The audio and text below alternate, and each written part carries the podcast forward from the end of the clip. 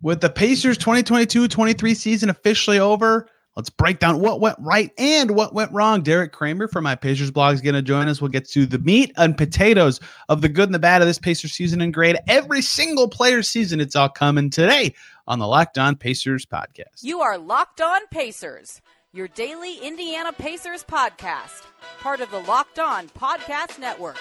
Your team every day. Welcome into another edition of the Locked On Pacers podcast, where we, of course, talk about the Indiana Pacers. As always, my name's Tony East. I cover the team for Forbes and SI, and today diving into the Pacers season post-mortem style 35 and 47. Was it a successful season for the Pacers? Derek Kramer from iPacers blog will join us to break down the good and the bad of the season, what went right, what went wrong, and what it means for the future of this franchise. Plus, in our third segment, we grade the season of every player and the Pacers season as a whole. A good way to look back on the year with Derek. We'll just get right to it.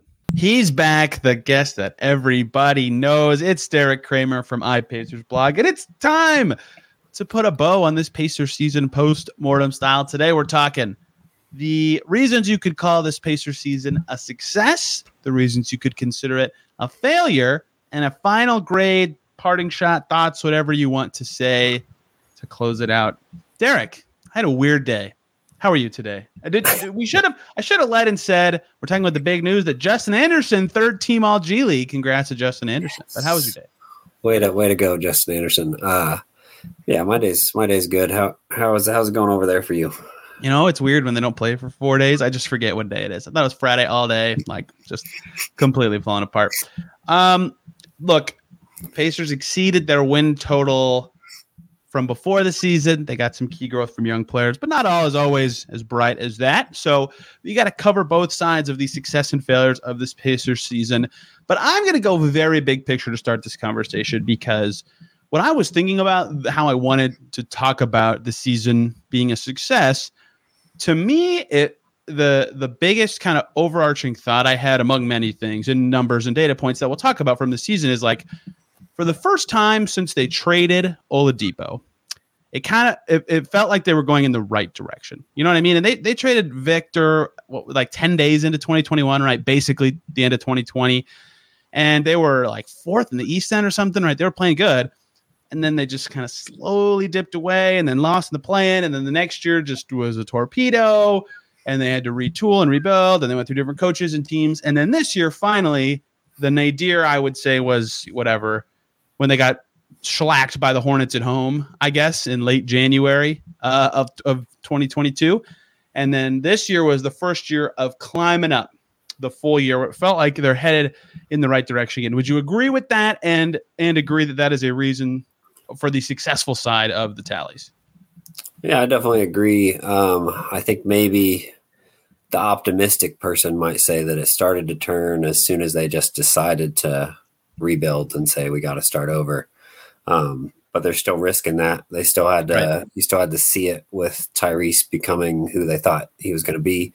Um, and yeah, I think he's the biggest reason that it is a success because he immediately showed this year that he is a star. He made an all star team and looks like he can do so for many more years to come. Is it just that simple? Like we could cut through their win totals and development of young guys and all this stuff, but like they've got a dude, and like that that could just be it. A dude on a very team controlled situation, I might add. Right. I mean, I like well, if you look at it from the other end, like if Tyrese wasn't this, there was no way this season would be a success. Zero. So like it's like he makes it a success, and I think there's more reasons why you could say it is, but without that, then none of this other stuff matters. Yeah, there's a reason Pritchard was calling him, uh, among many things, a, a, partner of the franchise now, a guy they're going to lean on for advice and consideration when they want it, and certainly a part of everything, right? And that matters a lot. And, you know, you need a guy like that. I think it was loosely reported that he was a part of the Ayton recruitment effort last year. And hey, look, that went pretty well until it was out of the Pacers' hands. So perhaps that matters in the future. But that, like, beyond him just being good, the fact that he got way better under the watchful eye of the current front office and, and coaching staff, I think is important too. Like in terms of giving confidence uh, for fans towards this, this group can kind of grow talent in the building, right? Mathurin got it, it's hard to say because his year was so up and down, but like I'd say Mathurin got better from the start of the season to the end. Like he had to learn how to adapt when defenses def- figured out, like, hey, this guy's good. And Turner clearly got better this year, and Nembhard got better throughout the year. Like I think that's a big part of this too. Is uh, some of it is that the, the draft just was not a strong suit of this regime for the first couple years, but like seeing that has to be encouraging as well, considering that they are going to be a young team for at least a couple more years. Yeah, I think you hit on my uh, next couple things a little bit there. I think number two reason why you can consider this a success is that both of the rookies seem like hits. Mathurin. There are three rookies, Derek. There are. Th- oh, sorry, Kendall Brown. I, uh, we'll get to your grade uh, later in the last segment. Uh, but yes, um, both of the rookies that played uh, more than a few minutes this year look like hits. Uh, Nembhard's the big biggest surprise there. Obviously, expect the sixth pick. You obviously you want to see some encouraging signs, and you saw more than that just from the jump from Bennedict Mathurin. I think he's got uh, plenty of room to grow, which is both good and bad if you're on the pessimistic side, I guess. But um, I think at minimum, he's a guy that's going to be like he established a very high floor for himself this year already. As like, if nothing else, this guy's going to be a six man scoring machine. And then hopefully he adds all of these other things to his game that, that Rick and the coaching staff have been trying to work on him with throughout the whole season. Yeah, I, I, think that's a wild success just because, like, last summer, I didn't agree with this take, but a lot of takes flew of that last summer was the most important Pacers offseason like ever in a long time or whatever. And it was the most important draft for them in a long time because they were picking higher than they had in 30 years. But I didn't view it that strongly. But the reason people thought that is because of the pick, right? If they they don't nail number six, like oh, you know, they're in some trouble because you, know, you, you are bad with the hope of nailing the pick. And they did, right? Even if Mathurin, like if you redid the draft, Mathurin would go top six again. That alone means it was a good pick or the right pick. And clearly a guy that will have skills that sort of translate to long term success. In that, to me, his floor of just getting to the line a bajillion times a game, that's a very good thing. Like even if he never becomes a better passer or you know like slightly improves in a bunch of other stuff slowly, the fact that you can get to the line that well already bodes extremely well for his long term future. So a lot of micro successes just and macro, I guess both of all these things we've said are both um, that that you could just like narratively talk about. I, I said this when I did my end of season podcast, but the, I, this I'm going to put in both categories. We'll talk about this in the next segment too. But they went 26 and 22 when Turner and Halliburton played together. That could you can consider that a success very easily and go, hey, look, when this team's best two players played in year one or 1.5, whatever, of a rebuild, they were good. They would have been a playoff level team. They would have had one more win than the Brooklyn Nets. Like that's great. That is encouraging. As Kevin Pritchard said a million times on Tuesday, the, the foundation is strong, right? Those are foundational pieces, at least right now, and they're good and they fit together. Now, we'll talk about this in the second segment. I would also understand if you said, well, that means they went nine and uh, what is that? Nine and 23 when just one of them didn't play. And that suggests that the rest of their team needs a giant kick in the pants and a ton of improvement and has a long way to go. Uh, it's also year one of a rebuild. But either way, you know, I think that the fact that they're the foundation with those two is so strong, and you already alluded to it with Tyrese, but that that is numerically, I think, a good stat to say, you know, we like what we've started with here. Yeah, I agree. And uh, one of my other things I think made this year a success was they figured out the center position yes. for a few more years at least. They locked in Miles Turner. He was phenomenal, like easily his career best season. I think his defense maybe fell off a little bit, but his offense was so good this year. Like obviously you've mentioned multiple times, like he set the uh, true shooting percentage record for the franchise. Just an unbelievably efficient year. Uh, really started clicking with Tyrese.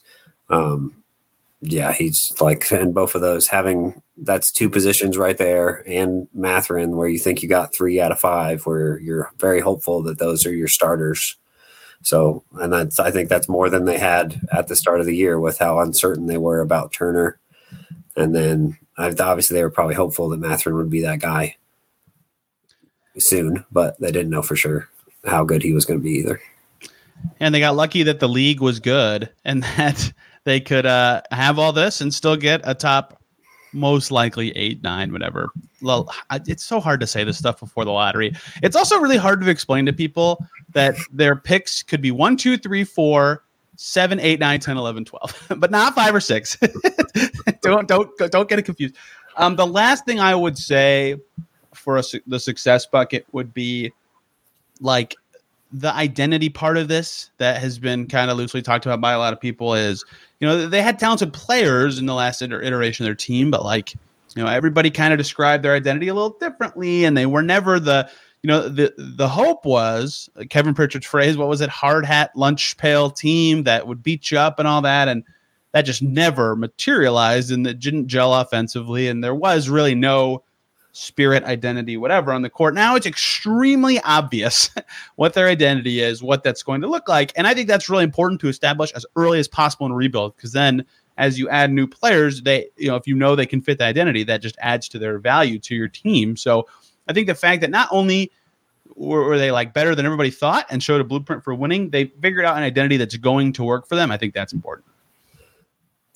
Agreed. I think that's a that's a good point. I think the only other thing I have uh, in terms of success, uh, they found two guys that kind of fit that identity um, that they weren't sure were going to be anything in uh, Aaron Nesmith and Jordan Nwora, uh, which even if they aren't starters in the future when they're good, they're at least like capable role players for the team in the future, which I think is important. I mean, if you look, uh, this this might be too much blue and gold colored glasses, but like starting from last year's draft to now, have they made one transaction that in retrospect you're like, oh, that was a mistake? You know, like it no, I would probably say no. The the the one they maybe would like like Trevelin Queen signing, I guess, is you know, maybe the only one, but like that's so minor that you know, they did a pretty good job there, but it wasn't all it wasn't all great, Derek. It never is all great. Hey guys, let's take one short little break so I can talk to you about the 2023 Nissan Ariya. And to do that, we're going to name our Nissan's most electric player of the week. Pacers didn't play this week, so we'll just draw right out of the play in tournament and go with Shai Gilgeous-Alexander, who was electric in the Thunder's win over the Pelicans earlier this week. 32 points, most of them in the second half. The game ceiling bucket. He was fantastic, just like the 2023 Nissan Ariya. He was electric, brilliantly fierce, fiercely elegant, stunningly powerful, elegantly powerful, and delivered on duality, a combination of fierceness and elegance, beautiful but strong, the perfect SUV crossover. The 2023 Nissan Ariya packs pin you to your seat power and premium intelligence all in one electric vehicle. The all new, all electric 2023 Nissan Ariya, the electric vehicle for people who love to drive. Shop now at nissanusa.com.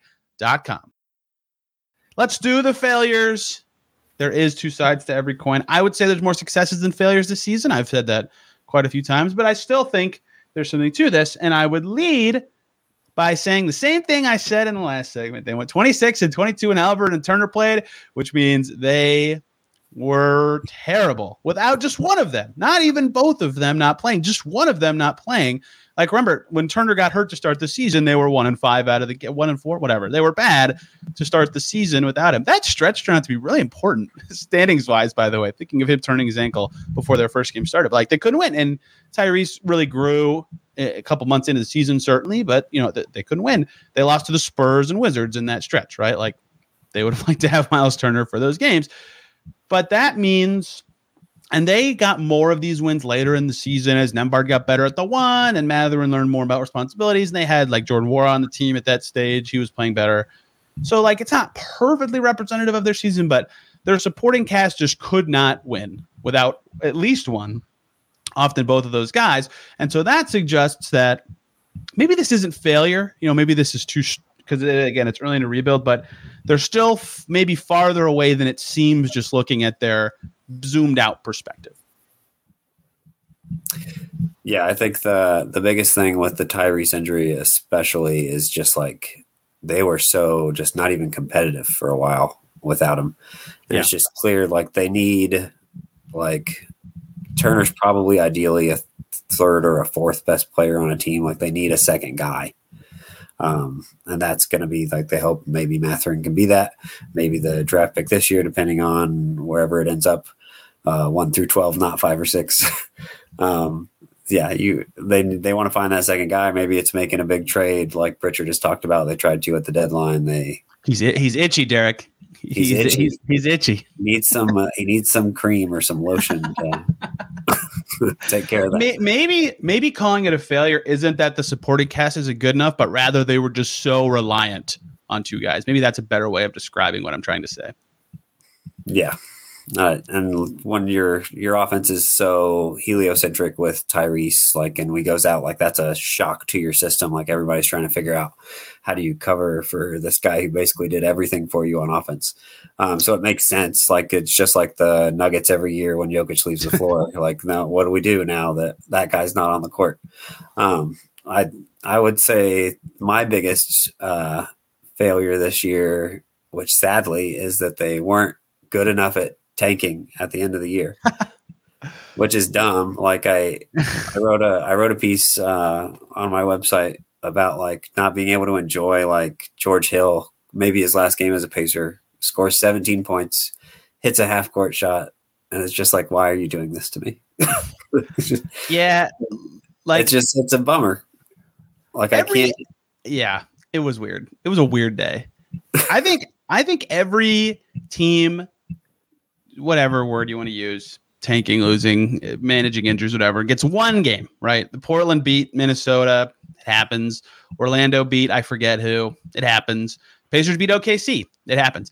The Knicks game was just like, how do you avoid this? Like, George Hill, five of six from deep. All right, let's take him out. Let's put Buddy Hield in. Oh crap, he's also five out of six from deep. All right, Jordan Nwora, you're the two. Oh gosh, you can't miss either. Okay, uh, what other options do we have? Like they they, they couldn't do it. it was it was like they, they got their one like vibes down the stretch win and then they do whoever they put out that game made no sense. Like whoever was on the floor that was the only game the entire season derek that they gave up more than 130 and one because they couldn't miss. They just literally couldn't miss yeah, they're down like they're down 15 or so in the third quarter. The third quarter. like, and a fan who's aware of the lottery is just like, I can't enjoy this comeback. Like, it's just, it's very unfortunate. Like, I just wish there was some way for to like in a down season where you can enjoy a team's win at the end of the year. I just, just give me something to where it's not a bad thing in the end that all of these awesome things happened for the team playing basketball that you root for. Um, and yeah, like you talked about, they couldn't miss, and they won that game against the Knicks. And then when they beat the Thunder, the Thunder couldn't make anything. So like they really like they won two games because of crazy shooting luck on both ends of the spectrum. And then if if they lose those two games, you know they're what, tied with Portland. Portland, yeah yeah, which is nuts. So, and who knows? It doesn't like it. The, anything can happen in the lotteries. Like they're due for some like 10, 11, 12, 13, 14 to move up into the fourth spot. It's been a while. Like since these odds changed, they're all better. So like it, anything could happen in the lottery, but it's just unfortunate. You, know, you can't enjoy some of those fun wins at the end of the year as much because of that since Orlando lost, it might like just because of the way the coin flips work, it might end up just not mattering anyway. We'll see. I mean, they lost odds no matter what. They lost at least five percent odds no matter what, but it could just end up that they would have been seventh either way and they're seventh. But it, yeah, the, the the percent loss happens no matter what because of the win, and that is that's just a very uh, like you know how much I hate that the NBA has set this up, but here we are. love uh, love games like that. Um, this is hard to perfectly articulate, so I'll try to find the words as I talk, which maybe I should have prepped better to say this. Um, of the non, not, not key, of like the bit young players, right? Oshae Brissett, Isaiah Jackson, Jalen Smith, Chris Duarte. Um, did I miss anybody here? Maybe Aaron Nesmith, although he's probably out of this group. None of them, I think, took a step forward in the way the Pacers would have hoped. Like of all the the fringe type young guy. So Nesmith became a starter. Maybe he's not a fringe guy, but all the rest of the like back rotation young guys that the Pacers would hope could establish, like, yes, this guy's on our team. This makes sense. Of the ones who started the season, because Jordan Nwora clearly showed he'll be on the team next year.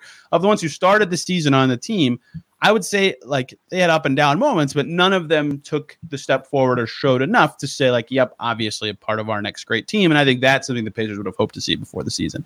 And so is that a failure or whatever? I would say, yeah, but maybe a little bit, maybe a little bit. Yeah, it's definitely on the negative end of the spectrum. However, you're going to chop it up. Like Jalen Smith, like they thought so much of him that they promised him a starting spot. And then maybe with hopes of if Turner gets moved, he moves to the center spot or whatever. And now it's like maybe a backup. He looked better than Ajax at the end of the year, but then it's like also, oh, Ajax is he just another Goga? Like, is this another first round pick that we spent on a center that's never going to really play? So yeah, I think Turner kind of masked those things that they were yeah. able to re-sign him, and that helps. But yeah, you definitely were hoping for more from both of those guys. I think uh, with Isaiah Jackson, I think the one thing I would have liked to see more of in this season where they were kind of exploring and trying things.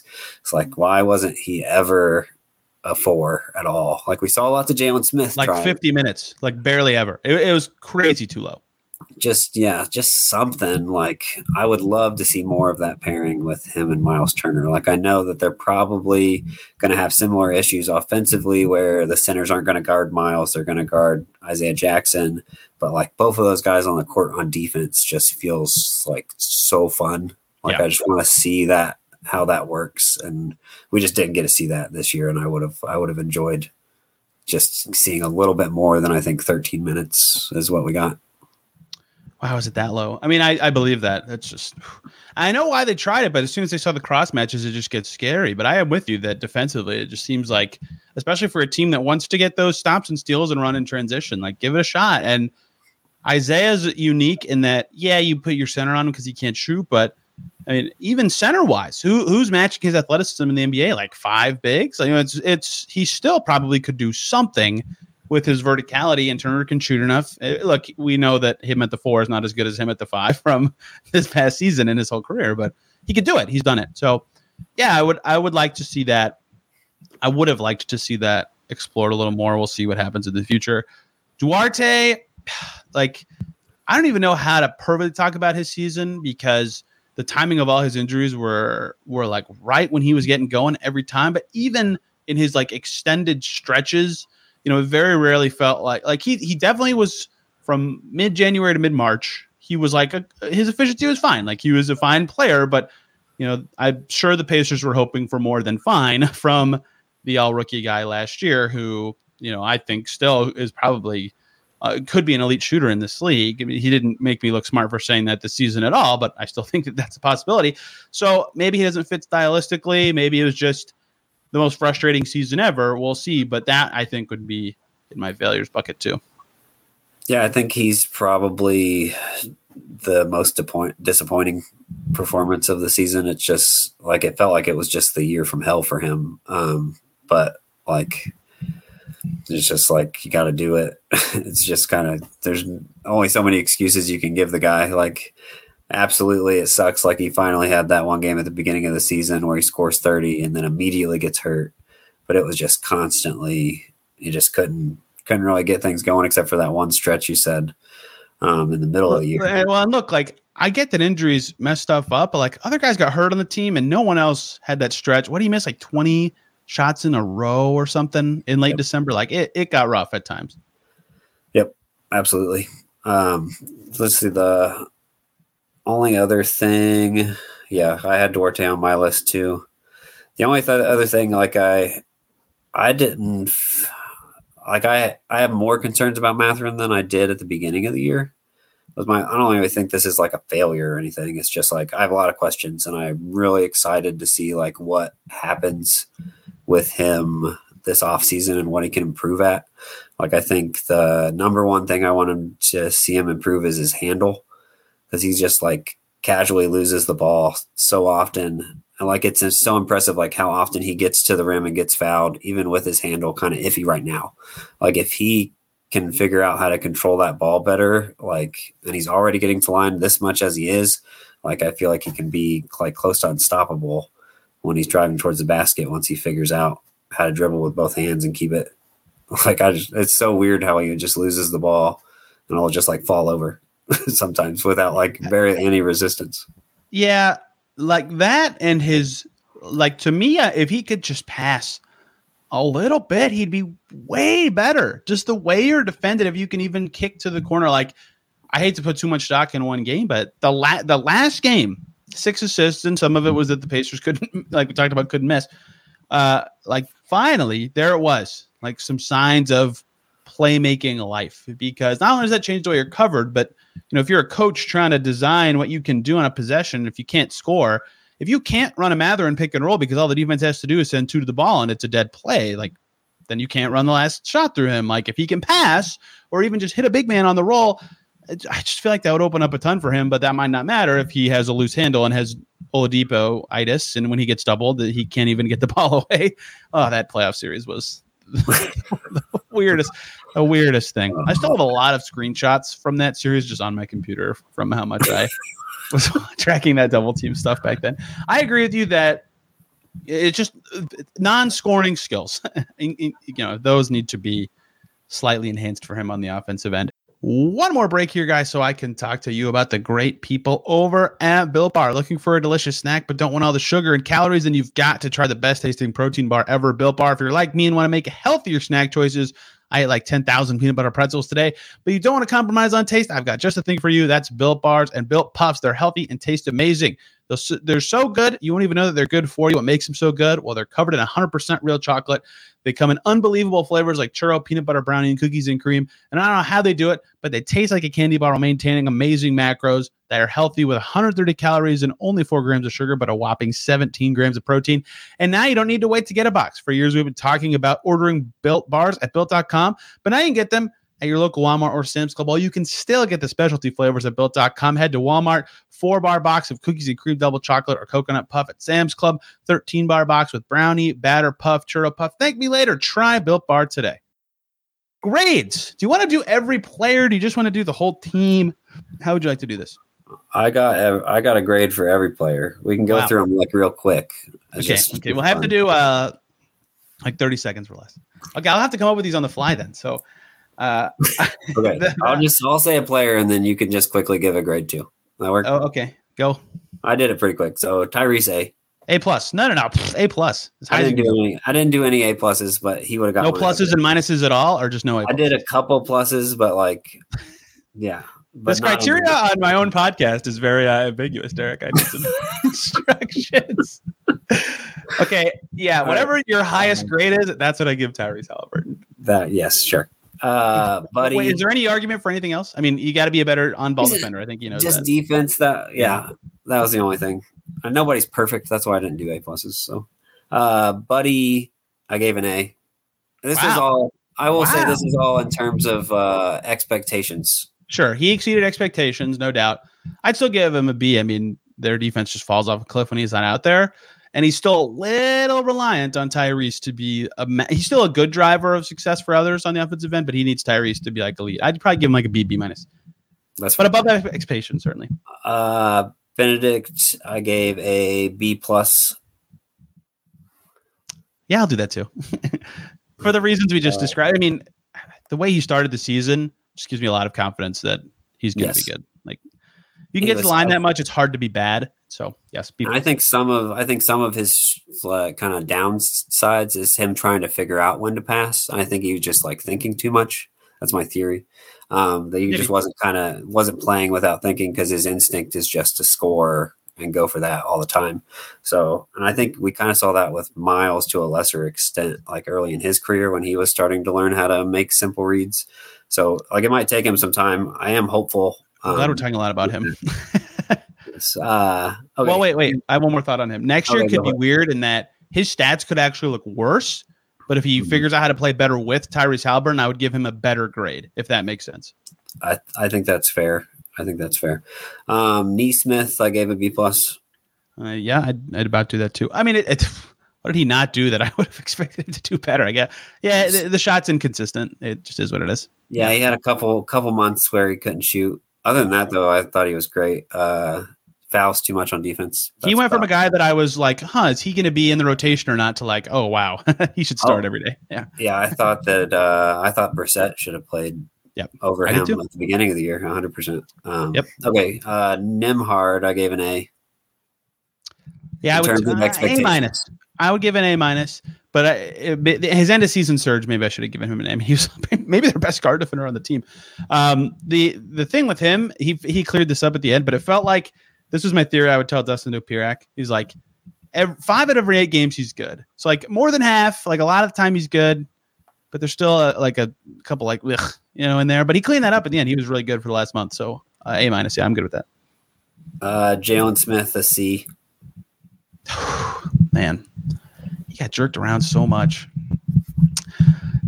His last month, may, yeah, I would have said C minus. I think. I mean, just he said it like he he. This is his exact quote. He said, "I damn near couldn't miss last year, and he couldn't make anything this year." And so now the question is, what will he be next year? If he's this season's Jalen Smith, then the expectations got to be changed. So, yeah, I, I, he's a willing shooter, which is important. Caitlin Cooper wrote about that in her most recent story. I think CC minus is about right. Uh, Isaiah Jackson, I also gave a C. Same. thing. yeah, he he was remarkably consistent at the stuff he's good at, and like tried to add stuff into his game, but it just didn't quite. He didn't get a lot of chances, but it didn't quite materialize. So yeah, CC minus. I just have, I have so many questions about his defense still. Like in theory, he's supposed to be able to guard so many spots, but in practice, it's like he blocks shots or nothing else. It feels like. Here's the thing: I I don't have questions. Like I've seen him do it. He just doesn't get that many chances to do it. You know what I mean? So Yeah, it's like, I'm with you. but but also, why would they have done it in a high leverage situation this season? They have other guys who are just as capable that it makes more sense. So I get why we didn't see more of it, but I don't have a lot of questions about it. I really believe in it. Uh, Chris Duarte D. D D minus. Yeah, I mean the In terms Yeah. of expectations, I mean, absolutely. Yeah, maybe lower, but I'd wonder what he would give his own season. Like more than any other player, I'd, I'd be curious what he would give his own season because for him specifically, I bet he felt like he never got a rhythm. His his role was different every single time he returned from injury. The team completely changed styles from last year, so it was tough. And you know, even Tyrese talked about how when you go into your second year, you feel like you're the king of the world and you figured out this whole NBA thing, and you're like, oh yeah, I'm still young and not that. And so, like a lot of factors that I bet if you're Chris Duarte, you describe that to your struggles and say, yeah, you know, I got better at this stuff and figured stuff out, but but if not, if you're not Chris Duarte, you're probably like, well, we thought you'd be a little better this year. So I bet he would give himself the high, a high, which is not wrong of him to do, but I bet he would give himself a higher grade than I would, if that makes sense. yeah, I think that's that's probably accurate. Is that a Um, stupid thing to say? Does that even matter? I'm just thinking out loud. Does uh does he still have braces? That he He does braces? not. Uh, he doesn't. I don't think. That was my theory early in the year for his struggles. Like it's just so uncomfortable that he couldn't focus on anything other than his mouth. That was just I need my- to. You know when we were doing Samurai. Myles and people were tracking his stats, like with the headband Yeah. and without it, and with certain hairstyles. We We need do the that braces, braces Duarte. braces need that. Duarte and and uh, the black hair Duarte and yeah, yeah. maybe that would help us figure this out. Uh, Myles, I gave an A offensively, C defensively. Wow. Yeah, Expectations. I did not think this was his a good defensive year for him. I thought it was okay, but I didn't think it was one of his better defensive years. the numbers are hilarious because he was with the starting five that was just terrible on defense all year. So it looks like the team was better on defense when he wasn't in the game, which was just like factually false. It like the numbers say that. It's just not true. That happened to Kawhi with the Spurs in his final year, and everybody was like, "This doesn't make sense." I'm like, "Yes, it does." The rest of their starters are just bad at defense. Uh, turns out, turns out, LaMarcus Aldridge is slow. Um, so, like, yeah, I don't like. He wasn't the force he was in years past. I will certainly say that, but he just was covering for so much stuff. I, maybe I'm excusing it a little too much, but And look at the Bjorkgren year. He did. He, was covered amazing. for everybody. and He was amazing. So Yeah. I just like offensively. I think he- obviously best season of his career in terms of expectations for what I expect from Myles. I thought this was just average defensively, not wow, not. I had never thought of it Like that way. like yeah, I mean, I wouldn't say he exceeded expectations, so certainly would probably be a a C just by default in that case. But C just sounds mean when it's like this guy's Uh, I good. mean, that's fair. I just don't I take it. Uh, he's not going to listen to this, but take it as motivation. I want to see. I want to see better, better defense next year. Yeah, you're, you're right that it wasn't as impactful as past season. So I guess by default it's a C. I yeah, I I sound dumb. I sound like I'm like defending the guy, but um, yeah, you know what? She's probably right for defense. For offense, yeah, A, a plus. yeah, yeah. Uh, TJ, I gave an A just because he can make threes now. That's the That's whole huge. reason he can make. He takes them with confidence and can make them. The fact that he hit a pull up three in transition, like on purpose, that was what he meant to do. is just mind blowing. Because like from where we've been with him in the past. I forget who they were playing. I think it was Atlanta. It was one of their last road games. I think I said this to you. Like he caught a three, he caught it on the wing and ch- and took a three, the fastest I've ever seen him do that process. Like didn't realize there was a defender far away and then shot it, or wasn't like so wide open. It was hilarious. Like he just caught it and shot it and he made it. And it's like, oh. And you were at this game, I think, the the Gabe York game when someone asked Rick Carlisle about him taking six threes and him having the green light, and Rick said, "You've watched this this year. Everybody's got the green light." Like, if TJ can can be on the floor, Rick's gonna let him shoot. So if he can make forty percent of them, I mean, that's that's huge. For I mean, I don't think it really changed the way he's defended, but it certainly changed how impactful he can be. And he's their pestiest defender still. So I mean, he just does. He is so important to me. I'm rambling so much about these guys, just because. Like when Tyrese was out, no one else could dribble towards the basket every possession. Like Drew, Jrue could do it sometimes, but that that was, was, so huge for their offense. The point guard of the process Sixers was too good to play in games late this year. He was too good to tank. The it point guard so of the process Sixers. Sixers. This was unbelievable. What there was a game where the TJ brought up the process Sixers before the game, and just like he's like, look at the first year roster of that team. Like you'd be you would never believe they won 10 games. You would think they were like a 25 31 team because there's a lot of them are still in the league, including TJ, who was an A level, A minus level guy this season. Okay. Uh where am I at? Uh Oshae, I gave a C. Yeah. I mean, the shooting get getting worse year over year. It's hard for me to even give him a C, even though he does a lot of stuff fine, never makes mistakes. But if you don't make shots at some point, your effectiveness is just it is what it is. Yeah, C C minus. I agree. I, th- I th- like. I think he benefits a lot from when he played with Tyrese. Like, and he was good with before Tyrese too. But like the he cuts so well, and I don't think we saw like the full um Oshae goodness from some of that stuff. Uh Nwora, I gave a B plus. Agreed. Yeah, the defense needs some work, but I mean, uh, he'd be a guy that I would split offense and defense too, because compared to expectations, A minus A on offense, but you know, yeah. D plus C minus on defense. Yep. Uh, James Johnson, I gave it A in the locker room, D on the court. Can we even grade guys who played whatever 150 minutes? he played like legit rotation min- minutes occasionally. So see another one like did not New go well in the in the final game in New York. He had a pull up three or not a pull up three. He had a pull up off the dribble long two. it's like you can't lose when those are going in. Yeah, he started a he started a game. Uh, he played point guard for a couple minutes. that didn't go well, but he did it. Um, he was valuable against his old team when they played the Nets. Um, was he? Yeah, he was he. on court value, uh, incomplete grade, locker room A. Yes. uh, George Hill, A in the locker room, A on the court. Wow, he is way better than I thought he was going to be. I thought he was washed, and I he think he was stuff. their. I think he was their best perimeter defender. He did stuff. He was fine. He still I mean, play defense. He hit fifty five percent of his threes with the Pacers. It was funny to hear him at at his ex interview because he was like, "I want to be the Udonis Haslem of this team," and then he was like, "But I think I can still play." And then he goes, "Not that Udonis can't still play." it's just like you have to keep qualifying it. Like I get what you mean by that, but you're also better than him right now. Like that's fine to say. It's fine to say. Yeah, he he's uh, fine. He, I mean, if anything, to me, like I was talking about this yesterday. You know, if they're trying to decide what vet to keep, the fact that George Hill can give you capable point guard minutes seems valuable. And yes, an A in the locker room kind of guy as well. Yeah, like I, I like I like James Johnson. Everybody seems to love what he brought to the team this year. But if I, if I'm picking between those two, I would also prefer George Hill just because we've seen what the team looks like when they don't have a capable point guard. Yep. Um, I have no idea if they're going to have to pick between them, but just looking at their roster spots, that makes sense is something they might have to do. I got to be very clear about that because I've said that like a hundred times and Pritchard said like that's a decision that's like a July 10th or something. So like after everything's settled, then right. you try to. You know how many roster spots you have. You've let them explore their markets. Yeah. Yeah. Uh, Kendall Brown, I just gave an incomplete. I gave him a no nine. grade. No yeah. grade. Uh, I liked what the little bit that I saw. Like he looks fun.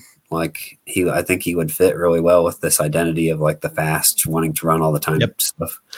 Uh, I think that uh, based on the fact that they, it sounds like they're at least somewhat interested in having him, you know, two A again. They're like what they saw too, even if it was limited. Like he was fast and defensive in the G League. That's good. I mean, we'll see if it ever becomes an NBA thing. So yeah, ain't complete. He didn't play enough.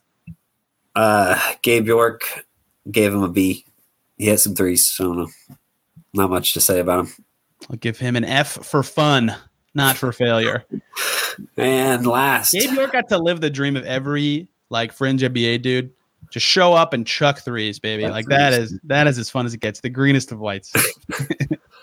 He's fine. yes, he he only got a handful of games to play in his NBA career. Might not ever get another shot again, but like he actually got to play and shoot the ball a ton, which is more than a TJ. McConnell, when he was in there, was like, "Go here, get Gabe the ball." Like they were James trying. Johnson did the James Johnson did the same thing. Like he was like, "You come here," Yeah. like just brought him the little little handoff, like shoot it, shoot it. Uh, last we got Daniel Theis. I gave him a Y, as in why did he play a single minute this season? Um, he showed he's healthy. I suppose that's good for the Pacers and their potential d- deciding what to do with him. They may give him the backup center or something. I don't know. Uh, yeah, I mean his minutes weren't even like he was fine. I, he- can I give him an F for fine? Like I gave York an F for fun. I mean, I didn't have expectations for him because I never thought he'd No. play. So it's not even like. I can say above or below expectations. So No. it's, he He was who he was who like I I knew he was. Like he's yeah he's a fine. He Fine set good center. screens and you know was actually was able to keep up with the fast style better than I thought he would. So I guess that's all good stuff. Um, but he only played seven times, so it's not like I have a lot of thoughts about this. Yeah, All right. Is that everybody? That's everybody except for the guys that got I was gonna Uh, say, are we not uh, uh Serge Ibaka. NA? Um, No, Go Serge Ibaka gets an A for that glorious graphic that the Pacers Twitter posted. Welcome, Serge Ibaka. so bad that they have to do that, and they had to tweet the waiver announcement. Uh, uh, Goga, I would probably have given like a C minus. Uh, Terry Taylor, probably like a D plus C minus. Uh, who? Trevelin Queen, uh, oh, yeah. incomplete, I guess. He had that one good game in OKC, and Right, yeah, just to see. uh, that's that's all. That's it, right? Yep, that's everybody. Mhm. Did I miss? I didn't miss any waivers at the deadline, did I? No. Okay. I'm glad we got to talk about Serge Ibaka one more time. I was having a hole, a hole in my heart from liking that. Well, still- thank you for hosting this segment. He's still listed on the roster on ESPN. Serge Ibaka's on there. No one else picked him up, so they're like, "Well, why don't we have some coder go in and fix this?" Even like they photoshopped the jersey on him and everything. Did I tell you this? I saw somebody at one of the Pacers' last five home games in a Ricky Rubio number 99 jersey. And I was like, what? How is this even possible? He said he got it from Ali AliExpress or something, which is like some overseas website. I feel I maybe I shouldn't have said what it is, but um, I, I was dying laughing. So if I see a Serge Ibaka jersey next year, I'm going to be cracking up that I feel like that's Yeah. the that's the one time you get a joke jersey, you're allowed to buy it from an illegal supplier. I don't Right. think that anyone sold Ricky Rubio. I don't think he would have been number 99 if he actually showed up. Like even if you can buy that for real, I think you're allowed to use something that's a little sketchy to do it. Yeah, I'd, I'd heard of it before because of stuff, but um, I don't own jersey. Either way, uh, one more grade. You hel- hosted this whole segment, so I will close the whole the whole team, the whole season. What would you give? I give it a B plus. Yeah, I would. I would probably do that too. I mean, for me to give it an A this year, they either had to make the playoffs or have the exact same record that they had, but there were clear and obvious steps for like Jackson Smith, you know, all the guys that we have still questions about. So th- there's Duarte too. Like there's still some incomplete stuff with youngsters, and they're in that weird middle ground of record. Again, it turns out that the league was all really good, so it worked out. But uh, yeah, B plus seems good to me. Is that our? That's the Pacers post mortem, Derek. I can't believe we're here. They're dead. Let's see what happens next year. Look, next year is weird. Like ne- next year is the hard year of building for teams. I don't. I people forget this sometimes. Once expectations join the party, Mhm. things are way different. And I didn't know what the Pacers were thinking next year, but it sure sounds like Kevin Pritchard's talking about that number forty-five. That's a lot of wins, and those are hard ones to get. So they they can do it, but man, it's gonna be hard. It's gonna be tough. Let's see what happens. There's a Getting big from rousing ending. getting from 25 wins to 35 wins is like you have to beat the Wizards. The, you know, the Magic. reason. There's a reason that Kings fan after the summer league game was like, "We're getting 40 wins." it's like that was a big jump. That's, that's hard. Yeah, yeah. Like like getting from 25 to 35 means you have to be better than the teams I just said, right? Getting to 45 means next year the Pacers have to be consistently better than the Clippers, the Heat, the Warriors, the Hawks, the you know, a much better tier of teams that you're picking off consistently. And they can do it. They showed it this year. They beat, I think, did they, is there a team they didn't beat in the league this year? Uh, actually, the Spurs. They didn't beat the Spurs. Okay. Besides the Spurs, is there a team they didn't beat? You know, they, they, they showed that they can hang with anyone, but it's still very hard to do that jump. We'll see next expectations next year will be fun. Derek, you're writing more now. Season's done. Where can people follow you and your musings about the Indiana Pacers? Uh, you can find my writing stuff on ipacers.com. I kind of I had a goal that I completely failed this year. I was trying to write for every game, and I just I got sick at Thanksgiving, and then I started writing two games at once, and then it was just it was a goner. Um, but you can uh, check out my stuff there. I've got some new stuff up uh, that's more recent, and then I'm hoping to maybe dive into some draft stuff or maybe make another choose your own adventure if I uh, feel up to the giant task that that is. I probably shouldn't, but I am just completely stalling draft stuff at this point. It's the next thing for them, like very obviously. They have a million picks. It's like I really just need to scout like every player, which is impossible, but that's that's next. That's the thing. And speaking of, uh, this is coming out Friday. TBD on the date, but uh, next week there will be uh, recap of the random drawings, uh, talking about what the Pacers need to be watching for in the playoffs, looking ahead at their off season and the numbers game that is uh, three free agents and five draft picks and a lot of cap space. That doesn't make a lot of sense. Kevin Pritchard said, "quote It's going to be nuts." Unquote. Uh, so lots of fun to come here on the Locked On Pacers podcast. Thank you guys so much for listening. Have a fantastic day. See you next week.